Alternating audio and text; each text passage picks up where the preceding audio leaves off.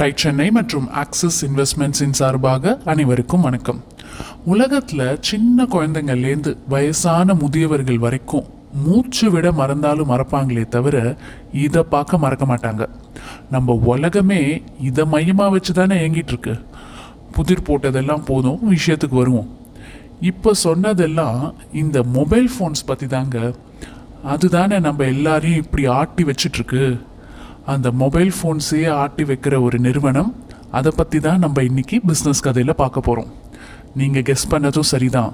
Poorvika mobiles சாதாரணமாக mobile ஃபோன்ஸை online மூலமாக வாங்குறவங்க தான் ஜாஸ்தி. அப்படி இருந்தும் ஒரு செயின் ஆஃப் மொபைல் ஸ்டோர்ஸ் ஒரு பிராண்ட் நேமை க்ரியேட் செஞ்சு தனக்குன்னு ஒரு கஸ்டமர் பேஸ் வச்சுக்கிட்டு வெற்றி நடை போட்டுக்கிட்டு இருக்கிற நிறுவனம் தான் இந்த பூர்விகா மொபைல்ஸ் என்னதான் ஆன்லைனில் வாங்கினாலும் அந்த டச் அண்ட் ஃபீல் அப்படின்னு சொல்லுவாங்க. அதை தொட்டு பார்த்து அதோட ஃபீச்சர்ஸ் என்னன்னு தெரிஞ்சு அந்த சேல்ஸ் மேனோட பேசி ஒரு ஃபிசிக்கல் ஸ்டோரில் நேராக போய் பார்த்து வாங்குற அந்த ஃபீலே தனி தான் அது யாரும் இல்லைன்னு மறுக்கவே முடியாது.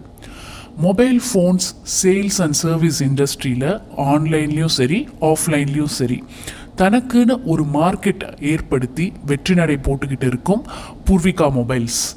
இந்த வெற்றிக்கு பின்னாடி இருக்கிறவர்கள் திரு யுவராஜ் மற்றும் திருமதி Kanni Yuvaraj CEO and managing director of the company இவங்களை பற்றின ஒரு சின்ன கதை.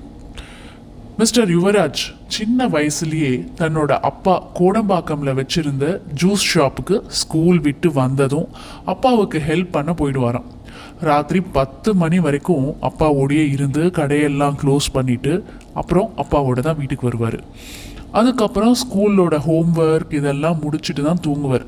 ஸ்கூல்லையும் ரொம்ப நல்ல ஸ்டூடெண்ட் நல்லா படிப்பாராம்.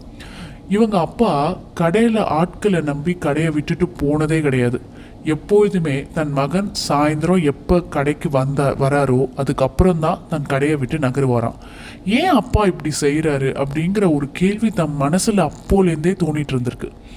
அவர் பெரிய பெரிய கார்ப்பரேட் கம்பெனிஸ் எல்லாம் பார்த்து வியந்து போன ஒரு விஷயம் என்னன்னா எப்படி ஒரு தொழில் நடத்துபவர் தொழிலாளர்களை நேராக கண்காணிக்காம தொழில் நடத்த முடியும்? ஏன் நம்ம அப்பாவால் இந்த இரநூறு அடி கொண்ட ஒரு சின்ன கடையை கூட சப்போர்ட் இல்லாமல் நடத்த முடியலையே அப்படின்னு நினச்சிட்டு இருந்தாராம்.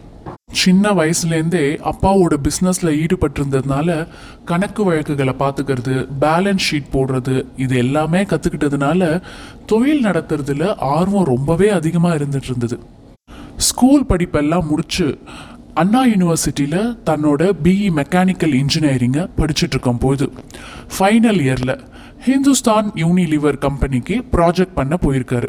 அங்கேயும் அவர் வியந்து போன ஒரு விஷயம் வருஷத்துக்கு ஒரு தடவை தான் அந்த கம்பெனியோட டைரக்டர் ஆஃபீஸ்க்கு வருவார். ஆனால் நிறுவனம் எப்படி இவ்வளோ சிறப்பாக நடக்குது அப்படின்னு நினச்சதோட தாக்கம் தான் நம்மளும் ஒரு நிறுவனத்தை உருவாக்கணும். அது மட்டும் இல்லாமல் நம்ம இல்லாமலேயே அந்த நிறுவனம் செயல்படணும் அப்படின்னு ரொம்பவே அவர் மனசில் ஆணி வேற அச்சடிச்ச மாதிரி பதிஞ்சு போன ஒரு விஷயம்.